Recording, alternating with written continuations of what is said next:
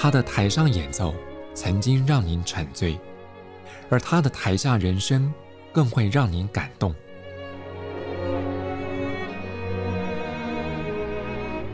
国家交响乐团爱乐实验室 Podcast 名家登场，有生命的音符只为您演出。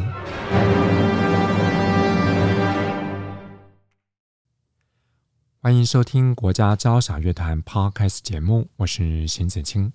在我们的听众朋友当中，我相信有不少人对于法国文化有一些憧憬，不论是对于法国的文学、美术、电影、美食、时尚等等，当然也包括音乐在内。那如果说要认识一个民族最好的方式是透过他们的音乐的话，我想在今天节目当中，你会对法国会有更深度的了解。为各位邀请到国家交响乐团协同指挥。吴耀宇来跟各位朋友分享在五线谱上的法兰西。耀宇你好，你好，各位听众大家好。嗯，我们看到在国家交响乐团的二零二一二二这个年度乐季里面，安排了许多精彩可期的法国音乐专题，从这个大型的管弦乐到小巧精致的室内乐，还有声乐作品，它可以说是涵盖了十九到二十世纪绝对经典的曲目。那就你的角度来看，这里面最大的特色有哪一些？哎，事实上，在这一个月季，我们真的演出了非常多啊法国的曲目，然后这些曲目事实上已经是呃 Maestro Gianmarco 特地挑出来，所以我会说每一首其实已经为大家精选过了。是是是。不过，真的如果要说最有特色的话，那呃，因为今年是圣桑的逝世一百周年嘛，嗯、所以我们的。特地为了他准备了一场整场的芭蕾音乐配合舞蹈，那一个应该会是最大的特色。第二个就是，呃，NSO 一向都会有一系列的室内乐音乐会，但今年的室内乐音乐会是可能是往年。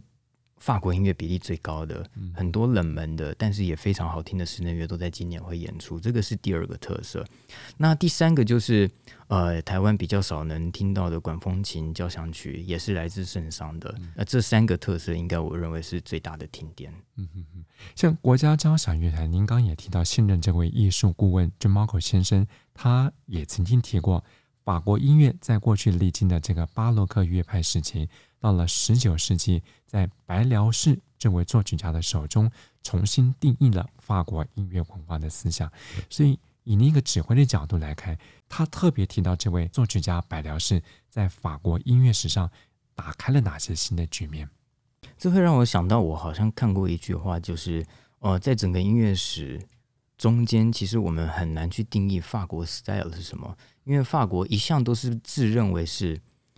啊、呃，原文是讲 contemporary classical style，就是他们一直都认为他们是走在时代的前端，是是是，然后要融合这个时代所有的大家偏好的特色，所以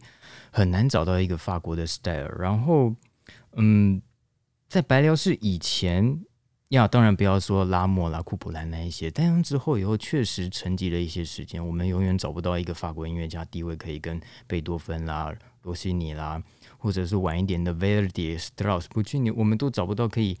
相提并论的音乐巨人。但是在这个这么多伟人当中，白辽士确实是一个应该可以说第一个在近代浪漫时代的时候，可以真的跟这些伟人真的是提在一起的音乐巨人。那嗯，我认为他的贡献应该有两部分可以来讲。第一个就是。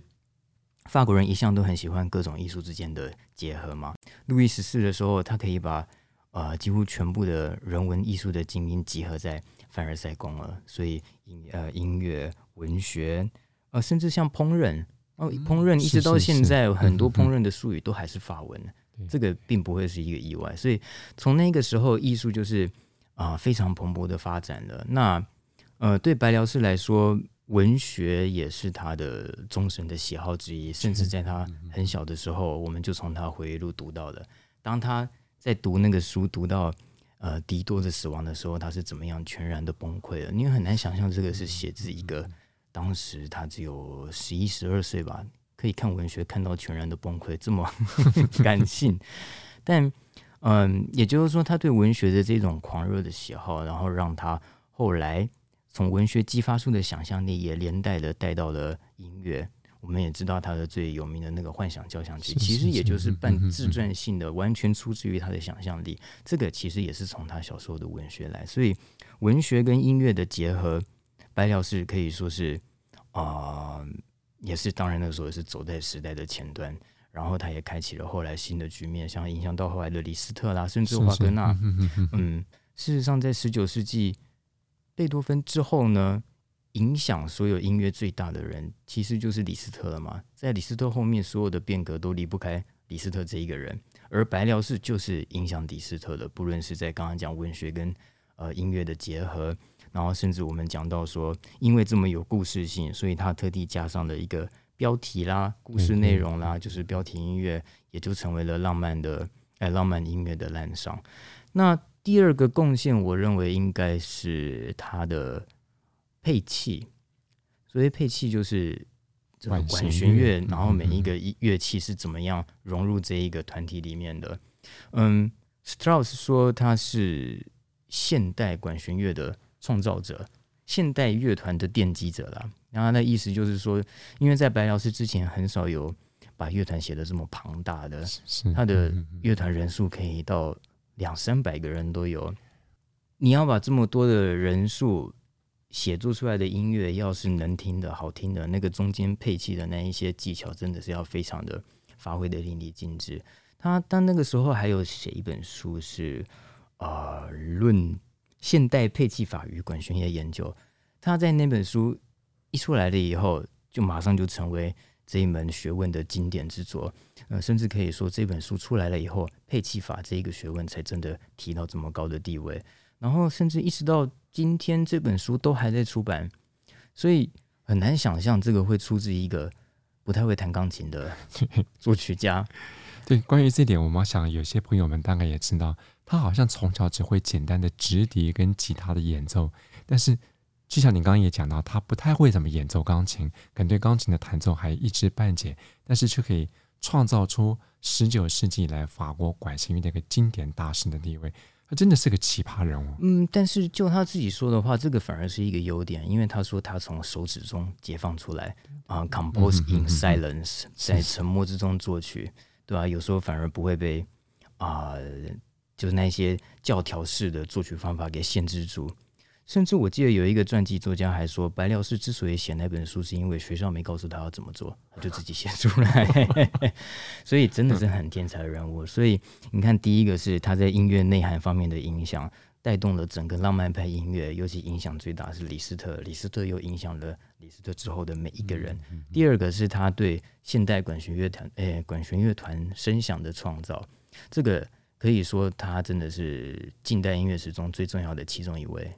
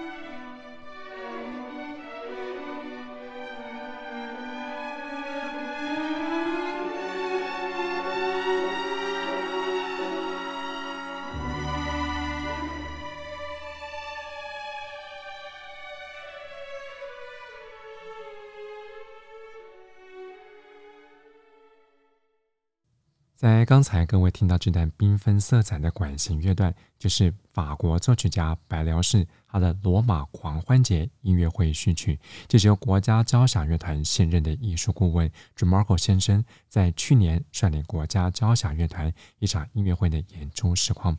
在今天节目当中，我们也请到国家交响乐团协同指挥吴耀宇跟朋友们来分享。法兰西的音乐特色，刚刚耀宇也特别提到一个重点人物，就是十九世纪的法国作曲家白辽士。通过各个层面，我相信大家也了解到，这位原本对一些呃管弦乐配器不是那么了解的作曲家，却因为他个人的丰富想象空间，在法国音乐史上打开一个全新的局面。像刚刚耀宇也提到，他影响到后来的李斯特，甚至很多我们所熟悉的十九世纪，不论是法国。意大利或是来自于德国的作曲家，都难以逃开白辽士在管弦乐法方面的影响。不过，我们看到二零二一跟二二这个整个年度乐季里面，除了白辽士的作品之外，其实还有很多法国作曲家的精彩作品。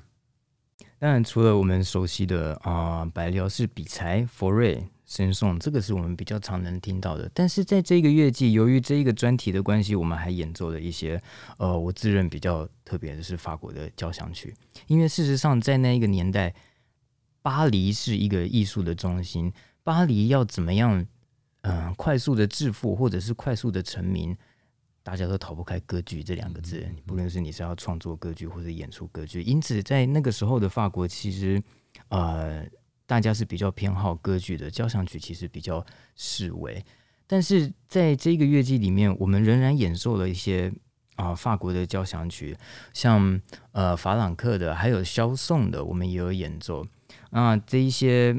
我会觉得比较特别，是因为其实那个时候呃德国跟法国的战争之间，让法国其实很反对德式的那一些哦很庞大的器乐作品。但是当然，后来因为一些因素，他们要开发自己国家的声音啦，成立成立了国民音乐协会啦，所以在短短的一八八六到一八九零之间，创造了五六部非常经典的交响曲。那其实。一直走到了现在，那五六部交响曲也被就是认为是非常经典的作品。而这一次我们乐季也会演出这一些作品。那除此之外，当然还有大家比较少听到的，像东迪啦或者鲁斯特他们那一些人的室内乐作品。那在我们的室内乐的音乐会系列，全部都会被演出。嗯哼。我想提到这一点哈，大家大概也不难想到，在整个十九世纪的法国乐坛，它几乎是个百家争鸣，甚至百花齐放的状态。其实，在当时也有很多是来自外地的音乐家，包括演奏或是创作者，他们也受到了法国风潮的影响。像在十一月二十号，你指挥一个诗情肖邦音乐会当中，这个肖邦也是一个典型的例子。嗯，我们讲到肖邦被法国影响的。嗯，就大家一定知道，因为波兰舞曲的关系，大家都知道他是波兰人嘛。是，但事实上他在二十出头，他就到呃移居到巴黎，并且一直待到过世，所以巴黎。显而易见的会对肖邦的音乐有非常大的影响，但是在讲这个之前，我们应该要先知道当时的背景下，巴黎是一个什么样的存在。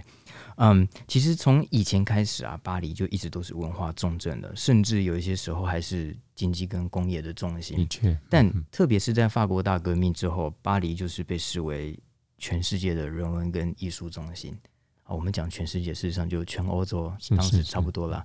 那艺术、政治、人文还有历史。都是在同一个城市内激荡，所以，呃，当时全欧洲的重要的人文的精英都会在那一边。例如说，就我们就光讲一八三零四零年代那个同一个城市有谁？白辽士、李斯特、孟德尔颂、席勒、海涅、巴尔扎克、雨果、贝利尼、德拉克瓦，每一个我们现在能听到的各领域的精英都在那一边呢。音乐、文学、绘画都在那里。都有，甚至连烹饪，虽然我对烹饪不太熟，是是但我可以想象当时一定有最顶尖的烹饪人才。嗯、那啊、呃，在这么多人才，大家都会互相交流的情况下，有一个文化就应运而生，就是沙龙文化嘛。沙龙本来就是指一个，嗯、其实原本就是指一个小房间，后来到了十九世纪，泛指这一些小房间里面的精英们的聚会。那肖邦自己就是沙龙文化的常客。甚至他呃，后来也逃不开，他就是成为了沙龙文化的一份子，甚至是代表人物之一。他们会聚在一起，然后聆听一些啊、呃、新的音乐啦，新的创作音乐，或者是讨论各个作曲家的音乐，其实就是一个非常非常很该怎么讲精英化的讨论。但是能荟萃的地方，对对对。但是在这个背景之下，我们可以想象说，其实，嗯，你不会在里面演奏什么命运交响曲啊。是是。所以为什么说肖邦的夜曲，比起夜曲的老祖宗 Field 爱尔兰钢琴家，比起他，他更多了一个很像在 lounge bar 里面的那一种氛围。其实沙龙文化也对他带来了影响。那这个东西其实套用到所有肖邦的音乐都说得通。其实他的音乐。你可以想象，他就是你好像只演奏演奏给四五个非常非常内行的自己的知己演奏的这个样子，因为他也他自己也不喜欢在公众面前表演嘛。这一生他只演奏了大概三十场而已吧，他自己还是也是喜欢在沙龙里面就弹琴啦、喝点酒啦这样子。所以真的是我们可以说真的是 delicate，非常精致、非常细腻的。这个一定跟巴黎当时的沙龙文化有影响到他。像这种巴黎的沙龙文化，它所影响的不只是音乐层面，像刚刚你也听到，可能像是文学、美术等等，都是深受影响。事实上，在后面一点，我们就能看到说，啊、呃，这个沙龙文化，就各种精英集结起来，到底会推动时代，推动了多少？我们就光讲到后面的象征主义，呃，母神午后啊，马拉美的诗。嗯嗯然后再到后面印象派，全部都是在都是这种沙龙以后，那我们就就看到他们就是很实实在在的就推动世界前进了。嗯，有一个话可以啊，蛮能总结我们刚刚讲的那个巴黎时代氛围啊。这是一个奥地利画家 Josef Danhoise 在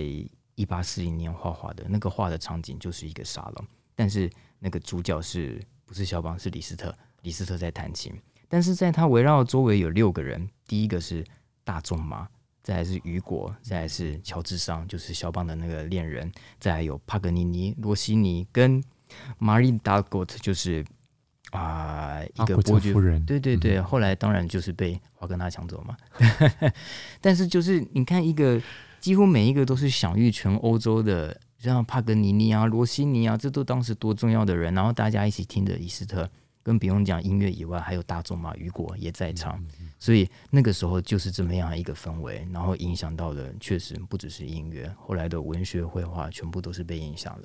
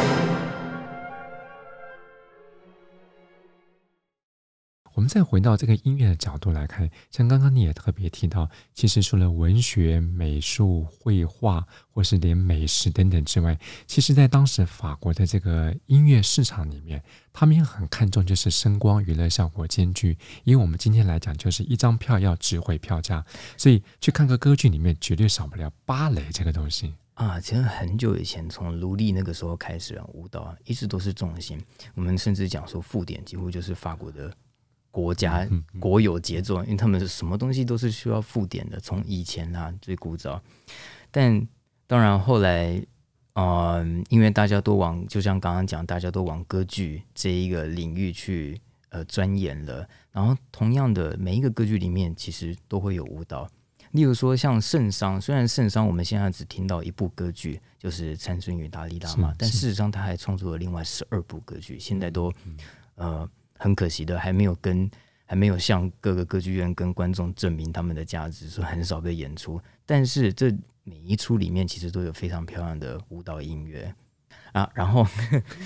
呃，但这些舞蹈音乐，嗯，Maestro 就把他们特地挑出来了，这就成为了我们这一个啊、有一场。午夜狂欢这一场音乐会的主题，就是把他的所有的呃知名的舞蹈音乐全部挑出来，集结成一场，然后并且配合了真的呃舞蹈空间这一个舞团。那事实上也是呃希望能让大众开启一点对圣上的认识，因为我们现在对他认识大概就是动物狂欢节，嗯，或是骷髅之舞。嗯哎，不过骷髅之舞本身就是对，就是个舞蹈音乐的例子。嗯嗯。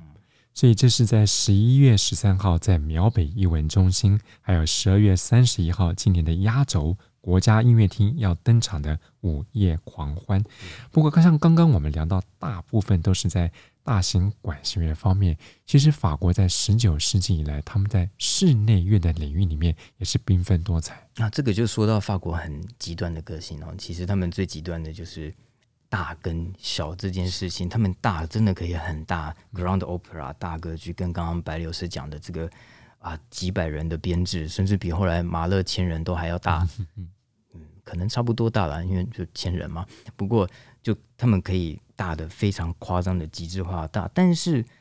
事实上室内乐才是法国人真的心之所在。我我我们应该先讲一点法国人具体来讲大概会是怎么样的性格，嗯。这讲起来有一点冒险，因为我们就是你很难弄一句话去概括这一个民族的性格是什么。不过大致上啊，我们可以说法国人的性格是非常热烈，感情非常外露，而且有时候外露到甚至有一点轻浮。然后他们每天就是啊、日复一日的倾向过着很单纯的喜悦的日子啊。那你如果跟他旁边的邻居比，日耳曼人比的话，就更加的。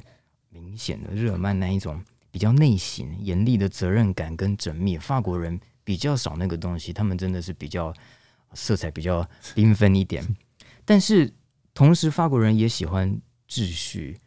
看到那些革命啊、教条式的宣言啦、啊、秩序、精确、逻辑、色彩、多样性，其实都是我们现在对法国人认识的其中一部分。每一个讲起来，大家会说：“哦，对，这个好像是他们的特色。”这些东西集合起来以后。嗯，事实上就是我们现今对法国音乐认识的面貌。他们刚刚讲的喜欢的这些精确啦、色彩多样性啊，事实上在比较小的音乐形式更能清楚的听到。呃所以他们其实他们骨子里就是会喜欢那种小巧精致的室内乐。那当音乐形式较小的时候，这一些所有的特点，法国人比较倾向偏好的特质，都可以更加清晰的呈现。然后，呃，同时也展现了他们作曲技巧上的精确，又是他们喜欢的东西。然后，感官的很细微的享受，也是他们很喜欢的东西。啊，所以在十九世纪最后面的二三十年呢，啊，就是我们刚刚讲到国民音乐协会出来，他们要挖掘自己的声音的时候。事实上，几乎所有的作曲家，他们的重心都是在室内乐上面。他们那个时候根本就是一个室内乐的年代。嗯，呃，原因当然是因为他们后来对器乐的影响，呃，对器乐的偏好慢慢超越了之前的歌剧。那在国民音乐协会成立了以后，呃，钢琴跟室内乐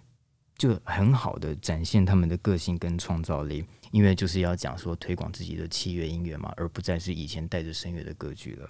而我们刚刚讲说他们要寻找自己国家的声音，当然就不得不提到说，呃，普法战争这个东西，就是普鲁士当时的德国，后来的德国跟法国之间的战争，好像变成嗯、去喜欢自己国家的音乐，去唾弃普鲁士的那一个音乐，好像变成一种。爱国的义务啊，甚至讲说国民音乐协会就是在他们正在轰炸巴黎的时候创立的，所以呃，他们就是鼓励作曲家开发一个完全没有德国特征的法国风格音乐。然后刚刚又讲了法国人的喜好，所以室内乐其实就是真的很自然而然的成为那个时候时代他们每一个人都会去追求的重心。那里面要提到一个人很重要的人，其实就是法朗克。法朗克跟圣桑其实也很重要，因为他们两个人同时都是这个音乐协会的创办人嘛。那法朗克他呃，相较于他的交响曲，因为我们知道他交响曲其实就一首，如果不算他的学生时代作品的话，那一个交响曲虽然也很有名，但他其实他最杰出、最杰出的还是在他的室内乐的贡献。那甚至有一个更大的贡献是他的教学，他的徒子徒孙啊，这样一连串的串下来，事实上几乎就是。呃，名人录在那个时候，法国音乐的名名人录，然后每一个他的徒子徒孙，他自己都带动了室内乐的成长。所以，嗯，在那一个年代，法国室内乐室内乐领域确实比嗯、呃、比任何一个时代都还要蓬勃。那当然，我们刚刚讲是因为有历史的因素，不论是战争啦，或者是自己的爱国情操啦，然后跟他们自己民族的喜好，跟他们就是自己的特质，也是最开始讲的这个相较。结合起来的话，刚好就是室内乐这个东西真的是很蓬勃的被发展着，所以他们所有的室内乐其实都在讲求嗯透明精巧，但是也不包含着逻辑存在的。嗯，有一个最极端的例子是那一个 Eric Satie 的嗯 Ginopedia Number One，好干净的，干净哦，那个可以根本就是音乐史上最最。纯净的音乐的其中一首了，而且非常非常的简单，简单到他的老师都是讲他是史上最懒惰的学生。但，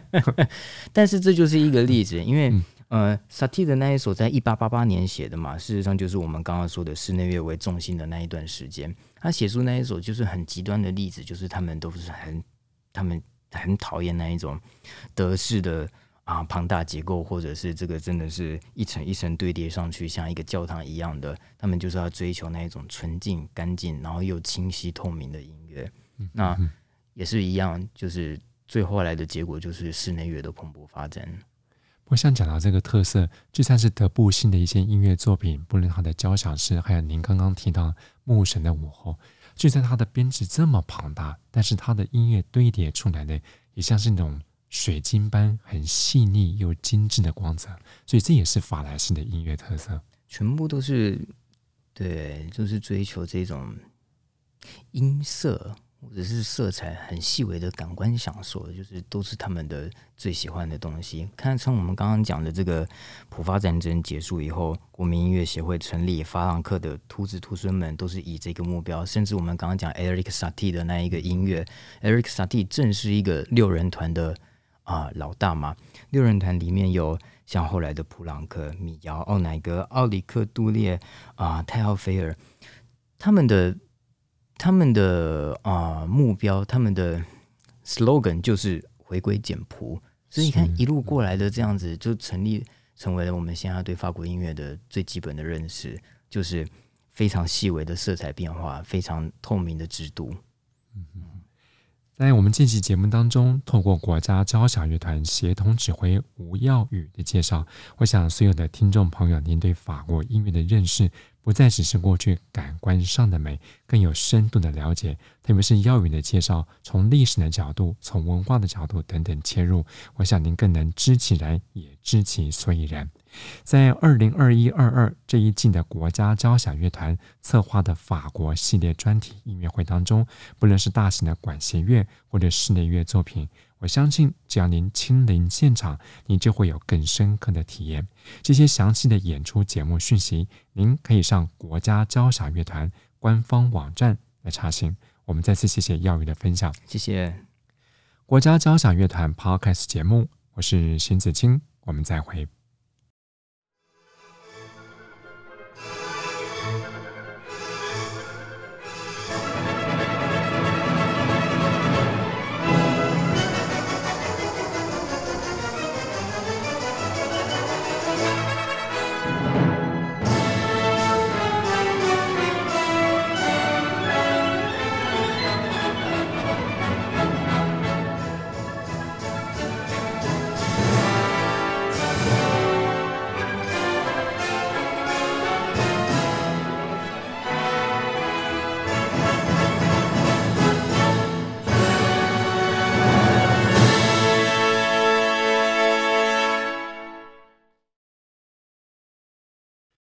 国家交响乐团不只给您好看，更要您好听。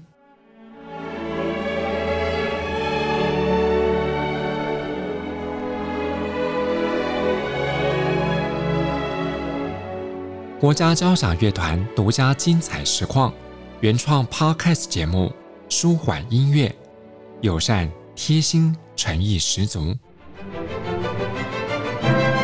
爱乐实验室 App 温馨登场，